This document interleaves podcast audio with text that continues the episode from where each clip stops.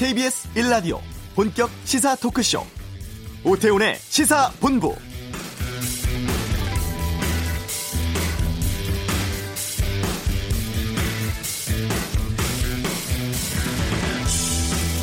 지난 25일 북한이 미사일 두 발을 쏜 이후 엿새 만에 또 미사일 발사했습니다. 오늘 새벽입니다. 원산 갈마 일대에서 동북방 해상으로 비행거리 약 250km의 단거리 탄도미사일 두 발을 포착했다고 합동참모본부가 밝혔는데요. 지난 25일 발사한 미사일과 비교를 해보면 정점 고도가 낮고 비행거리는 짧아서 지난번 같은 미사일을 고도를 낮춰 시험 발사한 것으로 합참은 추정하고 있습니다. 청와대가 조금 전 11시부터 정의용 국가안보실장 주재로 국가안전보장회의 수집해서 이번 미사일 발사 또 현재 안보 상황 등과 관련한 회의하고 있다고 밝혔죠. 이런 상황 속에서 북미 간의 비핵화 실무 협상 재개 분위기가 무르익고 있다. 이런 보도가 나왔습니다. 지난주 비무장지대에서 북미 당국자가 접촉을 했고 미사일 발사에도 불구하고 비핵화 협상이 진행 중이라는 점을 암시하고 있는데요. 오태훈의 시사본부 이번 주 한반도는 코너에서 북한 미사일 발사의 의도 또 북미 간 실무 접촉 소식 자세히 살펴보겠습니다. 국회 차원의 초당적 방일단이 오늘부터 1박 2일 일정으로 일본 방문했습니다. 잠시 후 이슈에서 일본 현지 연결하겠습니다. KBS 라디오 오태훈의 시사본부 지금 시작합니다.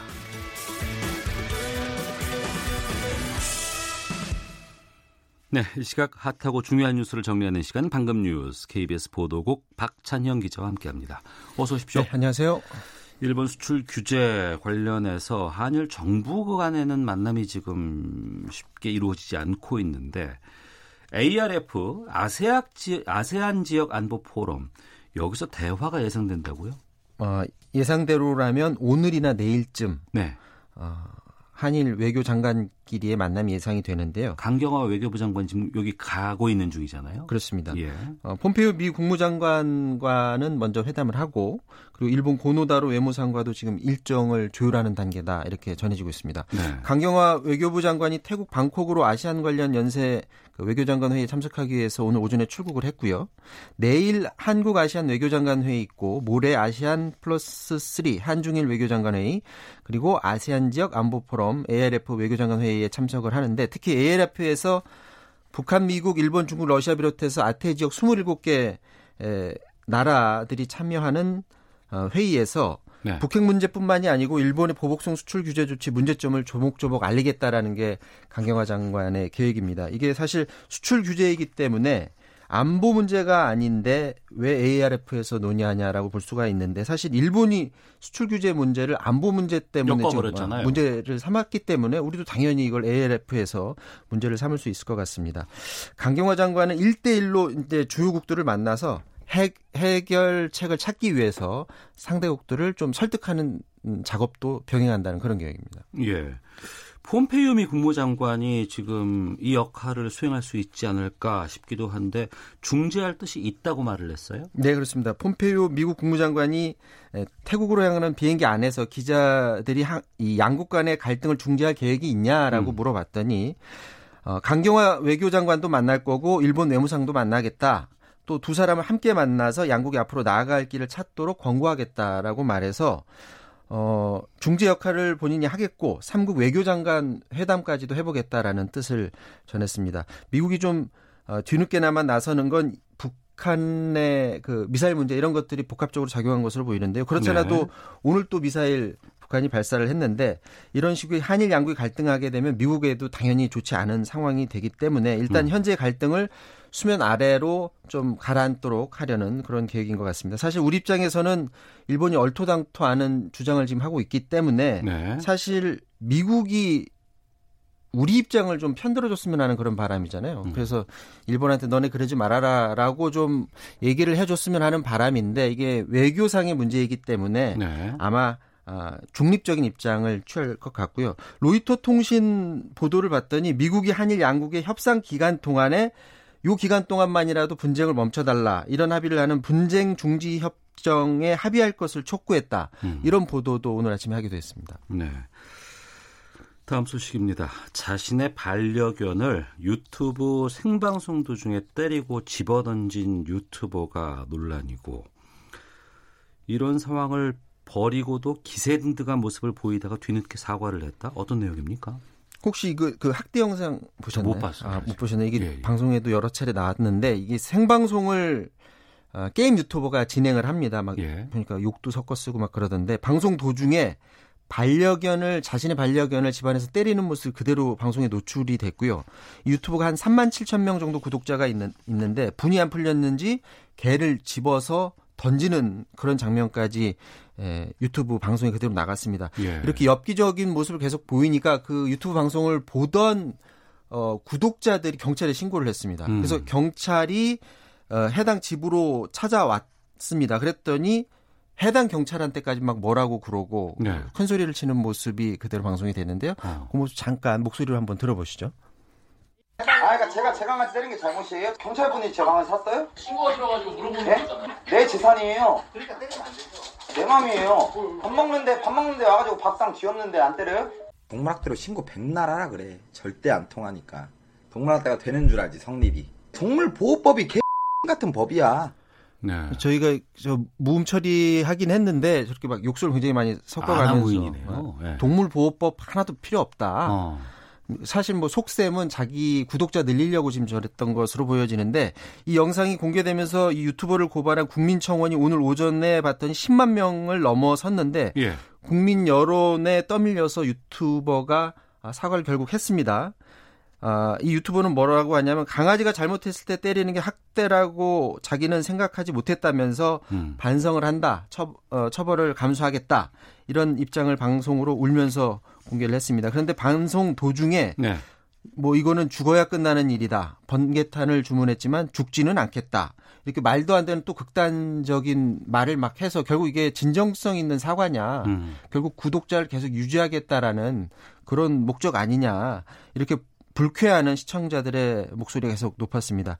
이게 1인 방송의 폐해라고도 할 수 있는데 자질이 모자란 사람이 예, 그런 모습을 그대로 방송에 노출하고 이게 또 게임 방송이거든요. 그러니까 네. 게임을 좋아하는 청소년들이 이런 것에 다 노출이 돼서 인성에도 안 좋은 영향을 줄 수 있는 유튜브의 폐해를 또다시 확인하는 자리가 됐다고도 볼 수 있고요. 물론 유튜브에 긍정적인 면이 많기 때문에 이렇게 일부 부정적인 면 때문에 뭐 유튜브를 보지 말아라 이렇게 말할 수는 없지만 어쨌거나 폐해를 줄이는 그런 노력도 좀 있어야 되지 않을까라는 생각이고요.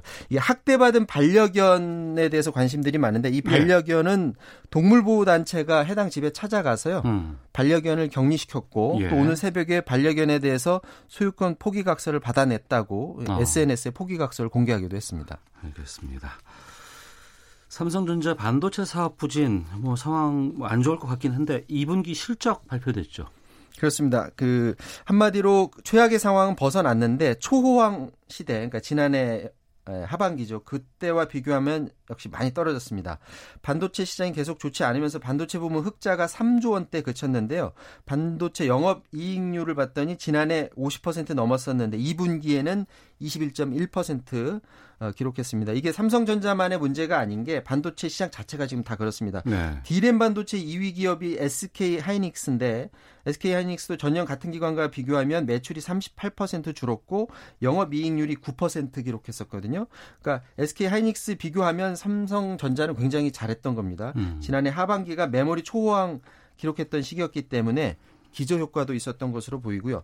반도체 전문가들이 예상하기로는 올 상반기에 힘든 시기를 보내다가 네. 하반기로 갈수록 좀 회복할 것이다. 어. 이렇게 전망을 했었는데 일본의 그 반도체 소재 수출 규제 조치까지 감안하면 하반기에도 어떻게 될지 모르겠다라는 그런 전망이 요즘 또 어, 우세합니다. 하지만 삼성전자 측은 3분기에 어 256기가 같은 그 스마트폰 고용량 저장 장치가 많이 팔릴 것으로 예상된다 이렇게 말하면서 하반기에는 상황이 나아질 것이다 이렇게 내다보고 있고요. 삼성전자는 반도체 포함해서 2분기 매출이 56조 1,300억 그리고 영업이익이 6조 6천억 원이라고 오늘 공시를 했습니다. 매출은 최악이었던 지난 1분기보다 7.1% 늘어난 점은 굉장히 다행이고 영업이익도 지난해 같은 기간 3분기에 최고였 었는데 14조 8천억 원 어, 영업이익이었었는데 이때보다는 50% 이상 줄었지만 역시 네. 1분기보다는 5.8% 늘어난 상황입니다.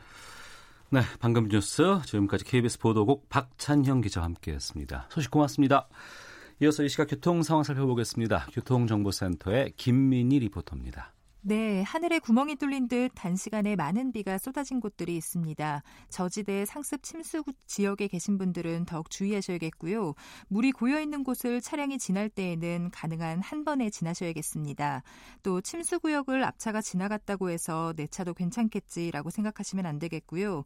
하천 주변이나 지하 주차장에는 주차를 피하시는 게 좋겠습니다. 도로 위로 사고가 잇따르고 있습니다. 경부고속도로 서울 방면 수원 부근에서는 사고가 나면서 4차로와 5차로가 막혀 있습니다. 부근으로 정체도 심한데요. 이전 구간에서는 남사 부근과 이후로는 달래내고개부터 반포까지 더디게 지납니다.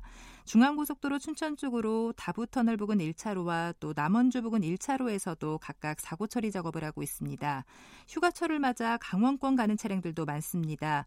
영동고속도로 강릉 방면 정체 모두 23km 구간인데요. 특히 마성터널 부근 1차로에는 고장난 차가 서 있어서 부근으로 많이 혼잡합니다. 그 밖에 서울시내 강변북로 구리방면 동호대교를 조금 지난 지점과 또 성수대교를 조금 지나서도 사고가 났습니다. KBS 교통정보센터였습니다.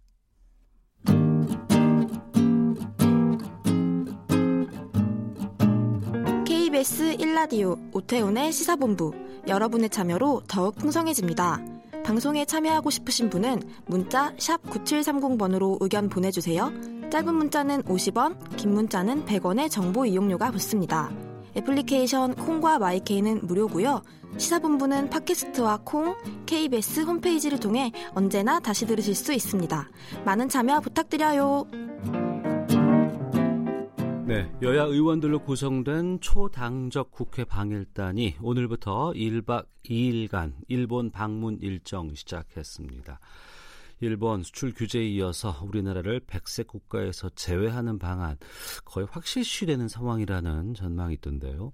국회 차원에서 어떤 대책 계획하고 있는지 알아보겠습니다. 방일단 일원이고 한일 의원연맹 회장으로 활동하고 있는 더불어민주당 강창일 의원 연결하겠습니다.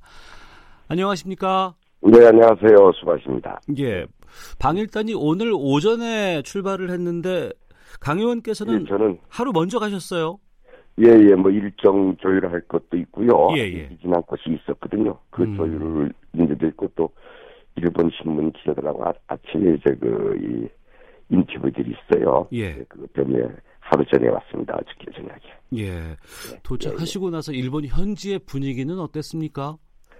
뭐 저는 지난주에도 일정 조율 때문에 왔었고요. 예. 뭐 아주 안 좋죠. 한국에서도 아주 안 좋은데 일본에서도 아주 안 좋습니다. 음. 일본에서 그 그동안 10년 동안 여론 조작 이 통했는지 일본 국민들이 아주 한국을 약속 안 지키는 나라로 생각을 하고 있어요. 예. 아 일본에서는 네. 우리나라를 약속 안 지키는 나라로 생각하고 예, 있다고요?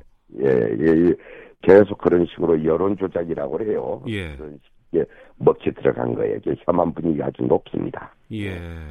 예, 예. 사실 우리 국회가 지금 뭐 추경 처리 비롯해서 뭐 패스트 트랙 등으로 이제 갈등이 많아져서 일을 거의 못하는 상황이었기 때문에 예. 그런데 이번에는 좀 초당적인 의원단 구성해서 이제 일본을 방문하고 있습니다. 네, 네. 이번 방일단은 어떤 과정 거쳐서 구성된 건지부터 좀 여쭙겠습니다. 예, 우선은 저기 문희상 의장님 주재하에 지난번에 그 한 달 전에 그 5당 각 당의 그 대표들이 일본 문제에 공동 대응하자 네. 이런 게 있었어요. 음. 그래서 무소속인 서청원 의원을 8선 의원이죠. 네. 또 그분이 또 저희들 한일 의원연맹의 명예회장이기도 합니다. 직전에 음. 회장을 했었거든요. 그분을 단장으로 해서 예.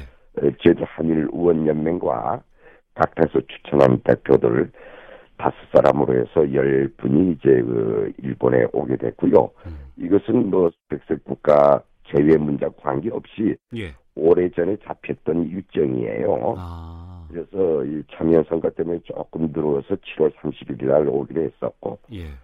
그 이후에 이제 그 백색 국가 제외 문제가 이제 거론돼서 그 문제도 이제 얘기를 해야 되고 저희들은 국회 아니겠습니까? 그래서 예. 외교 협상 테이블에 일본 보고 나오라. 음. 대화로 풀어나가야지. 이런 식으로 이 전면적으로 전선이 확대되면 안 좋지 않느냐. 이런 얘기를 하기 위해서 이제 그 계획이 짜 있던 건데 이제 백색 국가 제외 문제도 이제 얘기를 강하게 얘기해야죠. 예. 이번 일정이 이전부터 짜여진 뭐 계획이라고 는 하셨습니다만 네. 하지만 이번 금요일입니다. 모레 이제 일본이 우리나라를 백색 국가 화이트리스트에서 제외하는 것 가기를 뭐 연다고 하던데 예. 이번에 1박 2일 동안 그러면은 이 방일단은 어떤 일본의 의원들을 만나고 어떤 일정을 소화하게 됩니까? 전 오늘 오전부터 이제 그 초당적인 여기에 이란 의원 연맹이 있습니다. 네. 거기에서 오찬 간담회를 하고 뭐 자민당부터 다 참석을 하죠. 음. 간담회를 하고 이제 그 이후에 이제 각 당을 방문하게 돼 있어요. 네. 각 당의 이제 그 이 대표 되시는 분들하고 이제 그 여러 가지 한일 문제 푸는 것 음. 이것들을 서로 논의하게 되죠. 그래서 내일까지 일본의 여야 전부 만나서 이제 돌아가게 됩니다. 네. 그리고 이 백색 국가 제외 뭐 이 문제는 예. 뭐이 시작도 아니고 끝이 아닙니다. 이게 예. 이게 하나의 그 과정에 놓여 있는 부분이고 이것 때문에 뭐 전부가 이건 아니고요. 음. 일단 이제 그 시작이 되죠. 그러니까 이렇게 하게 되면 또 한국도 경제적으로 이제 대응하지 아니할 수가 없지 않습니까? 그렇죠. 경제적으로 네. 여기도 이제 일본을 일 백색 국가로 해서 우대해주고 있거든요. 음. 거기에 대한 이제 수출에 대한 전면 재검토도 우리 정부도 할 수밖에 없지 않습니까? 네. 또 이 문제가 더 나아가서 음. 전선이 더욱더 확대되죠. 과거에는 역사, 과거사 분야는 과거사 분야의 분쟁으로 끝났는데 일본에서 이제 경제 도발을 했지 않습니까? 경제 전쟁을 도발했어요. 기술적으로. 예. 전선이 확대됐지 않습니까? 음. 그 중에 하나가 이제 백색 국가 제외 문제도 그 과정에 하나 있는 것이고요. 예. 서로 막 공격하고 대응하고 이렇게 하다 보면은 결과적으로 안보 영역에까지 전선이 확보될 수도 있지 않습니까? 예. 심히 우려되는 이 상황이죠. 음. 예, 한미일 삼각 안보 공조 체제가 이 깨어질 위험도 있지 않습니까? 네. 이런 식으로 하다 보면은 그럼 북한하고 중국하고 뭐 러시아가 제일 덕을 보지 않겠어요. 음. 예, 이런 식의 그 진지한 얘기를 일본 측 보고 이제 하려고 합니다. 그리고 한국에서의 이 반일 불매운동부터 시작해서 반일들이 심상치 않다. 당신네들한테 결코 도움이 안 된다. 음. 이 얘기를 강하게 하려고 그래요. 예. 네. 어, 지금 일정이 보도된 것을 보면은 일본 공명당 대표 만나시고 또 국민민주당 네. 대표도 예방을 하고 어, 다른 야당들 하고. 예 많이 네. 만나고 있는데 혹시 자민당의 주요 중진 의원들을 만날 계획은 없으신지요? 아니 오늘 오찬 간담회 예. 한일 의원 연맹이 전부 물론 초당적으로 옵니다만 거기에 그 회장 간사장이 전부 여당의 최고 중진 거물들이고요. 아. 자민당 이제 그 간사장이야 또 만나야죠 오늘. 예. 예. 예, 예. 일정 뭐... 조정이 안 됐다가 이제 어제야 일정이 다 시간 같은 게 조정이 됐어요. 예. 아 그렇군요. 예, 예, 예. 혹시라도 자민당 중진 의원들 쪽에서 이제 강 의원께서 하루 먼저 가서서 일정 조율을 하셨는데 예. 순순히 좀 만나주겠다고 하던가요? 어떻습니까? 우리도 국회 방문단인데 예. 안 만날 이유가 없지 않습니까? 음. 예, 예, 국회 방문단 이것도 한일 관계가 완전히 끊어진 게 아니지 않습니까? 네. 또이 여기 이란 의원연맹 소속 의원들이 한 예를 들면요. 음. 550명 국회의원 중에서 320명이 동참하고 있어요. 예. 한국에는 300명 의원 중에서 180명이 동참하고 있고요. 음. 이, 이분들은 대부분 그 한일 관계가 좋아져야 된다. 국가 이익 차원에서 이런 식의 생각을 하시는 분들이거든요. 네. 그러니까 안 만날 이유가 없죠. 예. 예, 예. 자, 국회 방일단 일원으로 일본에 있는 지금 민주당 강창일 의원 연결해서 말씀 나누고 있는데요. 네. 먼저 이번 1박 2일간의 일정 동안 어떤 목표를 세우고 계신지부터 좀 여쭙겠습니다. 우선은 저희들은 외교 협상 테이블에 나오라. 네. 강대강으로만 나가지 말고 음. 협상 테이블에 앉아서 대화 외교로 풀어나가자. 네. 이렇게 하게 되면 서로가 요구하는 게 있을런지도 모르고 음. 부족한 게 있을런지도 모르고 오해가 있다고 있을런지도 모르지 않습니까 서로가 네. 여기에서 미진한 것은 채워나가고 부족한 건 메꾸어 나가고 음. 오해가 있으면 풀고 이렇게 해야지 지금 대화 자체가 끊겨져 있다. 네. 저희들은 그런 식의 국회이기 때문에 이 일본 정부에 협상 테이블에 나오라 이렇게 요구를 하는 거예요. 예. 대화를 한다곤 합니다만 일정 정도의 목표치는 가지고 또 참석하지 않을까 싶기도 하거든요. 뭐또 서로가 협상이래 그런 거 아닙니까? 서로가 이참 협상 안을 가지고 나가겠죠. 음. 그 중에서 서로 채워 나가는 거지요. 네. 예, 예, 예. 그 모레 각이 우리 이제 국무회의에 해당되는 것 같은데 일본에서요. 이 백색 예, 예. 국가에서 우리나라를 제외할 것이라는 지금 보도들 많이 나오고 있습니다. 예. 혹시 현 시점에서 이걸 막을 수 있는 방안까지도 좀 생각하고 계시는지요? 그래요. 백색 국가제가 뭐 시작도 아니고 끝도 아니고요. 예. 경제 보복 중 한 과정에 있습니다. 음. 물론 이제 그게 갖는 중요한 의미가 있- 있죠. 네. 그게 제외하게 되면 우리도 그에 상한 조치를 취해야 되는 거예요. 예. 그 서로다가 이제 그 악순환이 계속 반복되기 때문에 음. 그 이거 그 저기 그만두라 뭐 이렇게 강하게 욕을 하죠. 그러나 한 과정에 있기 때문에 한때 섣불리 예단은 못하겠습니다. 예. 못하는데 일단 그것보다 더 중요한 게 다른 영역으로 확대되느냐 안 되느냐 더 큰 문제들이 있죠. 안보 문제라든지. 예. 그래서 8월 한 달 내내 잘 주목을 해봐야 됩니다. 8월 내에 뭔가 해결의 실마리를 찾아내야 되지 않느냐 이렇게 어. 생각을 갖고 있고 저희들은 또 8.15를 이제 맞이하고 있지 않습니까? 예. 그래서 뭐 하나의 과정이 있는 거야 뭐 과정이 있는 대로 안 하면 좋고요. 어. 과정이 있는 대로 하면서 8월 내내 이 긴장 관계가 이제 계속되면서 해결의 실마리를 찾아야 된다 이런 생각을 하는 거죠. 예. 방금 말씀해 주셨는데 그 백색 국가 제외 말고도 혹시 일본이 또 다른 추가 제재를 할 가능성도 염두에 두고 계신 건가요? 글쎄요. 그 뭐, 일본이 내놓을 수 있는 카드는 그것밖에 저는 없다고 생각하는데요. 예. 근데 이제 한국하고 이제 관계가 이렇게 악화되게 되면은 또 뭐 이 별 얘기들이 다 나오지 않겠어요? 뭐 일본에 일본에서 저기 일부 아주 극우 성향의 정치인들은 한국하고 국교 단장하라 뭐 이런 주장하는 정치인들도 있다 그래요. 어. 예, 이게 아주 그 뭐 이 지금 상황 예측하기 힘든데 그 전에 해결해야죠 지혜롭게. 네.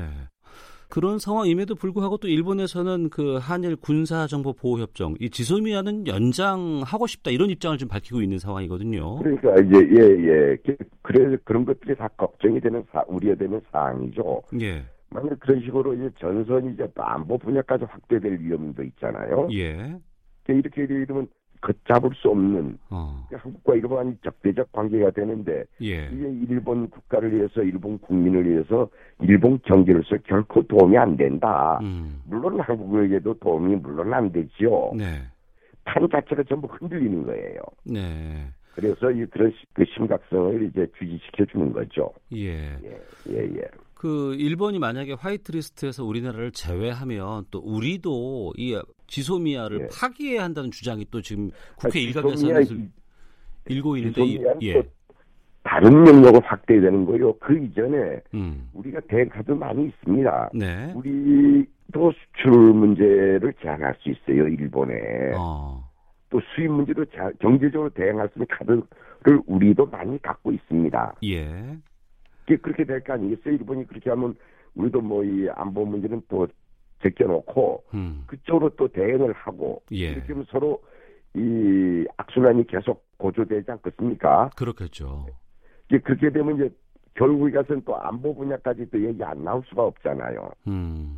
그러니까 일본의 그 이중적 뭐 안보는 뭐 저기 하고 지소면을 계속 하고 경제는 계속 보복하겠다 이렇게 간단히 이건 자기 생각이 그렇게 쉽게 되겠습니까 그게 네. 국민 감정이 있는데 예. 그죠? 예예 알겠습니다. 그 문희상 국회의장이 이런 말을 했어요. 임진왜란 앞두고 이제 일본에 통신사가 갔었는데 우리가 예. 당시에 당파에 따라서 다른 보고를 했던 사실을 이야기하면서 좀 이번에는 좀 여야가 한 목소리 내달라고 강조를 했다고 하는데 방일단 의원들끼리는 서로 간에 일정 정도의 조율이라든가 이런 것들이 다 역할 분담이 돼 있는 상황입니까? 그건 임진왜란 되고요 지금은 여야당이 일본 문제에 관한하는 예. 입장이 저는 같다고 생각을 합니다. 예. 그래서 저희들도 대원로 정치인인 서청원 의원님을 단장으로 모셔서 오는 거예요. 네. 그래서 만일에 과거 임진왜란은 임진왜란이 전 아니겠습니까? 예. 그런데 우리는 그 악몽을 갖고 있지 않습니까? 음. 불법 지배 36년의 악몽을 갖고 있는데 네. 지금까지 일본 문제에 관람하는 진보 보수가 없이 한 목소리를 내왔다. 네. 만일에 그것을 지키지 않는다면은 그는 엄청나게 국민의 지탄을 받을 것이라고 저는 생각하고 있고 좀 그런 식의 상식선에 전부 서 있다고 생각을 하고 때문에 이번에 방일단에 온 것이다. 네. 오고 있다. 이렇게 생각을 하고 있어요. 1박 2일간의 짧은 일정입니다만 거는 기대도 큽니다. 언제 복귀하세요? 예. 내일 내려가야죠. 내일까지 공생에서 끝나고 내일 이제 저녁에 내려갑니다. 예, 그럼 오시면 바로 성과에 대한 뭐 기자회견 같은 거 준비하고 계십니까? 글쎄, 아, 저희도 정식적으로 이제 그 보고를 해드리죠. 예. 아, 예, 알겠습니다. 예, 예. 아, 의미 있는 성과 좀 거두고 오셨으면 좋겠다는 네. 말씀 드리면서 마치도록 하겠습니다. 네, 고맙습니다. 감, 감사합니다. 네, 방일단 참석하고 있습니다. 더불어민주당 강창일 의원 일본 현지 연결해서 말씀 나눴습니다. 헤드라인 뉴스입니다. 선거제 개편과 사법제도 개혁 법안의 패스트트랙 지정 과정에서 벌어진 국회 내 몸싸움과 관련해 더불어민주당 김한정, 신경민, 이철희 의원이 조사를 받으러 경찰에 출석했습니다. 정의당 윤수아 의원실의 협박 소포를 보낸 진보단체 관계자에 대한 구속 여부가 오늘 결정될 것으로 보입니다. 북한이 오늘 새벽 원산 갈마 일대에서 동해상으로 단거리 탄도미사일 두 발을 발사했습니다. 합동참모본부는 오늘 발사된 단거리 탄도미사일의 정점 고도는 약 30km이며 비행거리는 약 250km로 추정된다고 설명했습니다. 자유한국당은 북한이 단거리 탄도미사일 두 발을 발사한 것과 관련해 지난해 9.19 남북 군사합의 체결 이후 북한이 미사일 도발을 세 차례 진행해 삼진아웃이라며 군사합의를 즉각 파기하라고 촉구했습니다. 더불어민주당은 북한의 탄도미사일 발사는 상호 신뢰를 위협하는 행위라고 비판했습니다. 동시에 자유한국당 일부의 핵무장론에 대해서도 안보 포퓰리즘이라고 지적했습니다. 지금까지 헤드라인 뉴스 정원나였습니다.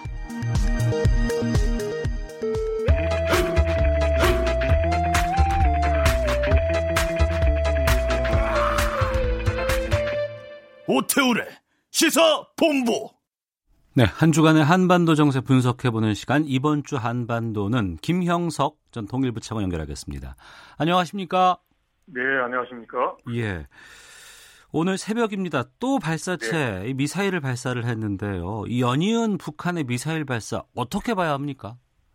어, 일단은 지난 25일 날 단거리 미사일 발사를 했지 않습니까? 예. 그럴 때 김정은 위원장까지 나서서 어, 소위 그 북한 표현에 의하면 이제 경고를 했단 말이죠. 예. 한미합동 군사훈련을 해서는 안 된다. 음. 그리고 또 이제 뭐 전 저 소위 전략적 무기를 반입하는 것을 하지 마라. 네. 이게 바로 이중적 행태다. 라고 이제 공개적으로 이야기를 했음에도 불구하고 이제 한미 간에는 이제 8월 5일부터 한미 합동 군사훈련을 하겠다라고 하고 있기 때문에 네. 거기에 따른 이제 대응의 성격이 일차적으로 있다라는 거고요. 예. 그 다음에 이제 두 번째는 지금 이제 북미 간의 협상이 이제 당초 2, 3주 안에 하겠다라고 하다가 지금 안 되고 있으니까 음. 이제 이런 걸 보면 미국의 입장이 북한이 원하는 만큼의 그런 이제 변화를 보여주고 있지 않다라고 생각해서 이제 미국을 변화시키기 위해서는 이런 도발의 카드를 써야 되지 않겠느냐. 네. 근데 그 도발이 이제 미국이 말하는 소위 그 레드 라인은 넘지 않는 거죠. 그러니까 즉 어. 단거리를 쏘음으로 인해서 이 미국이 말하는 중거리, 장거리는 이제 피하지만 이제 경우에 따라서는 이제 소위 그 대륙간 탄도 미사일까지도 갈 수도 있다. 네. 라는 시사를 함으로 인해서 미국이 협상에 있어서 움직일 수 있도록 하고자 하는 의도가 있는 것 같고요. 음. 마지막으로는 이제 북한 내부에서 보면 특히 이제 군부를 중심으로 해서 한미가 합동 군사훈련을 했을 때 여기에 대한 이제 불만이 있을 수 있거든요. 네. 벌써 이제 핵 문제라고 하는 카드를 가지고 뭔가 북한을 변화시키겠다라고 한 김정은 위원장의 그런 그 약속이나 공약이 제대로 성과가 나지 않았고 거기에 따라서 이제 북한 군부를 중심으로 해서 뭔가 불만이 있을 수가 있습니다. 그래서 음. 그러한 면을 이제 다독이기 위한 그런 복합적인 의도가 깔려 있다라고 이제 볼 수 있지 않나 싶습니다. 네. 그런 의도를 엿볼 수는 있겠습니다만 이게 반복적으로 엿새 만에 또 이걸 쐈기 때문에요. 네, 예. 여기에 대해서 대응을 안 할래 안 할 수도 없는 입장이고. 그렇죠. 또 예. 최근에 보면은 지금 현 정부에서는 지금 그 국가안전보장회의 소집해서 지금 여러 가지 안보 상황 관련한 회의도 하고 있다고 하고 네. 예. 이번 발사에 대해서는 좀 이전과는 좀 단호한 느낌이 좀 들거든요. 들죠. 이미 벌써 7월 25일 날 장거리 미사일에서 탄도 미사일이다라고 이제 성격 규정을 했습니다. 예. 그거 자체가 보면 유엔 안보리 제재 결의안에서 금지를 하고 있는 탄도 미사일 이거 자체를 이제 정부가 공식적으로 어, 거론을 했다라는 것은 이제 입장이 보다 더 단호해졌다라는 거고요. 네. 이러한 단호한 입장은 북한이 오판하지 않도록 한다는 차원에서 필요합니다. 어. 이거 자체를 이제 지금 뭐 미국 트럼프 대통령이야 여러 가지 차원에서 뭐 어찌않지 않다라고는 하지만 네. 무언가 이제 아- 이제 북한이 넘어서는 안 되는 선을 이제 넘거나 또는 이제 근접했을 때는 이건 단호히 선을 그어주는 게 필요합니다. 그런 차원에서 본다면 탄도 미사일로 규정하고 강력한 유감을 이제 표명한 것 자체는 이제 어, 원칙적으로 잘된 대응이다라고 볼 수 있겠습니다. 네. 이번 미사일 발사에 대해서 자유한국당은 예. 9.19 남북 간 군사 합의 위반이다. 이거 파기해야 네, 네. 한다. 이런 주장하고 있거든요. 예. 여기에 예. 대해서는 어떻게 보십니까? 어, 일단은 작년 9월에 했을 때 한반도에 있어서 새로운 평화 시대 하면서 적대 행위를 서로 하지 않고 사실상 이제 평화 시대로 간다라고 선언했기 때문에 네. 구체적인 조문의 그런 문구에 따른 해석을 떠나서 근본적인 취지에 어긋나는 행위를 하고 있단 말이죠. 예. 그리고 특히나 김정은 위원장이 직접적으로 지난 25일 날 하면서 여기에 대해서는 이제 남조 북한 표현에 가면 남조선을 겨냥한 훈련이다라고 했기 때문에 음. 그런 그 9.19 군사 합의의 근본 정신에 이제 입에 되는 것은 이제 명확합니다. 그래서 네. 이런 부분에 대해서 우리가 북측에 이야기를 하고 이제 뭔가 오판을 하지 말도록 하는 그런 이제 입장 표명을 강한 입장 표명을 필요하다라고 생각합니다. 네. 지난 25일 미사일 발사 때는 미국 트럼프 대통령이 뭐 언짢지는 않다. 뭐 이런 입장이었어요. 네, 네. 그런데 그 이후에 지금 보도가 나오는 것이 그 네. 미국의 국가안보 안보회의 당국자가 지난주에 비무장지대에서 네. 북측 관계자와 접촉했다 이런 보도가 예. 나오고 있거든요. 예. 이 상황은 어떻게 이해를 해야 될까요? 어, 일단 이제 트럼프 대통령 말 그걸 액면 그대로 이제 해석하기 어렵고요. 예. 일단 이제 일단 언짢지 않다라고 해야만 이제 북한의 그런 도발 카드를 무력화시키고 음. 상황 관리를 하는 측면이 있거든요. 네. 그게 이제 북한이 도발하는 것 자체에 대해서 미국이란 이제 트럼프 대통령이 그걸 우려를 안 할 수는 없죠. 근데 음. 이제 이걸 이제 협상 전술적 차원에서 그렇게 표현했다라고 볼 수 있는 거고요. 예. 그 다음에 이제 북미 간 실무자 차원에서는 지난번 볼턴 이제 바- 보좌관 방한 때 충분히 이제 만날 수도 있고 트럼프 대통령도 현지는 아니지만 서로 그 코레스폰던스 그러니까 서로 교환이 있었다라고 했습니다. 그래서 네. 이제 충분하게 그런 실무적인 접촉은 이제 가능한데 음. 문제는 이제 서로가 협상을 했을 때 이제 지난 하노이 회담에서의 그 합의안에 무언가 변화가 있느냐 이게 결국 중요하거든요. 네. 그래서 이런 부분이 이제 아직은 이제 북미 간에 비록 이제 실무적 차원입니다만은 이제 뭔가 의미 있는 진전이 아직은 없지 않나 싶습니다. 음, 알겠습니다. 그 상황 네. 좀더 좀 지켜봐야 될것 예, 같고요. 지켜봐야죠. 예. 지난주 토요일 밤에 동해 북방 한계선 넘어서 예. 예. 인 조치됐던 그 북한 목선 예. 네. 그리고 선원 3명 모두를 지난 월요일 정부가 북측에 송환을 했습니다. 네. 어, 송환 절차가 이제 48시간 되기 전에 마무리된 건데 네. 예. 이례적으로 빠르다 이런 얘기도 나오고 예. 이 조사와 송환까지 이 상황은 어떻게 보시는지요? 어, 일단 이제 그 그런 경우는 그 상황에 따라서 그리고 또 이제 그 북한 사람들의 그 의사 있죠 입장 표명에 따라서 그게 어, 단축이 되기도 하고 또 지연되기도 합니다. 네. 근데 이제 이번 경우에는 일단 우리 저 군 당국의 발표에 따르면 이제 우리 우리 측에 오자마자 바로 뭐 이제 돌아가겠다라는 의사를 표명했다라는 거니까 음. 그런 차원에서 본다면 오히려 어 많이 이제 그저뭐 표현이 뭐합니다만은 이제 어 예인해서 이제 네. 어 귀환시키지 않았을 경우에 오히려 더 이제 불편할 수도 있죠. 그래서 음. 이제 확실하게 그쪽에서 바로 돌아가겠다 그러면 네. 어, 지체 없이 돌려보내주는 게 오히려 더 문제가 다른 쪽으로 확대 해석되지 않도록 한다는 차원에서는 이게 적절하다라고 생각합니다. 예, 적절하다라고 말씀하셨습니다만 지금 네, 네. 이 목선 같은 것들이 계속 내려오고 있지 않냐. 그리고 네. 과거와 비교해 봤을 땐 너무 좀 잦다. 이런 얘기들 많이 네. 나오거든요. 네. 그러니까 지금 국방위원회 자료를 보면은 북한 네. 어선이 NLL 침범한 횟수가 2015년에 6건, 2016년 8건이었는데 네, 네. 17년 24건, 지난해 51건, 올해가 네. 380건이 넘었다고 해요. 예. 이 급증세를 어떻게 우리가 이해를 해야 될까요? 어, 일단은 이제 이제 남북 관계가 변화했지 않습니까? 네. 이제 그러다 보니까 이제 북한에서 봤을 때 남북 관계가 경색됐을 경우는 NLL 선으로 넘어왔을 때 이제 남쪽에서 단원이 대응할 것을 미리 예상하기 때문에 그걸 사대를 못하는 측면이 있어요. 음. 그런데 이제 남북 관계가 뭔가 이제 좋은 쪽으로 변화했다라고 이제 북한 쪽에서 생각을 하고 그렇다면 이제 고기잡이를 하기 위해서 이제 자꾸 이제 그 NLL을 월선하고자 하는 그런 이제 일종의 이제 그 욕구가 생기는 거죠. 네. 이제 그게 반응했다라고 보고요. 정세적인 측면에. 음. 그다음에 두 번째는 이제 어, 여러 가지 북한의 경제 사정이 어려운데 경제 사정이 어려운 가운데서 하나의 할로 중에 하나가 이제 수산 자원을 이제 확보하는 겸- 겁니다. 그래서 그런 차원에서 보면 이제 어 이제 그 자체적인 배 배가 어로 작업을 이제 많이 했고 이제 그런 과정에서 이제 어군을 따라서 이제 하다 보니까 이제 그런 상황이 발생하지 않았나 하는 측면에서도 볼 수도 있겠습니다. 네. 그러니까 이상적인 급등으로 이해를 하지 않아도 되는 상황인가요, 그러면? 지금 남북 관계 상황이 북한의 입장에서 본다면 네. 이제 전체적으로 9, 월 달에 이제 평양에서 공동 선언도 있고 음. 이제 노동신문 통해서는 대대적으로 선전했지 않습니까? 예. 남북 간에 이제 평화 시대 왔다. 하니까 그런 걸 이제 상황을 감안해서 오로잡이를 보다 더 적극적으로 하겠다라는 게 반영된 게 아닌가 싶습니다. 알겠습니다. 자, 오늘 말씀 여기까지 듣겠습니다. 고맙습니다. 네, 고맙습니다. 김형석 전 통일부 차관과 함께했습니다. 뉴스 들으시고 잠시 후 2부에서 이어집니다.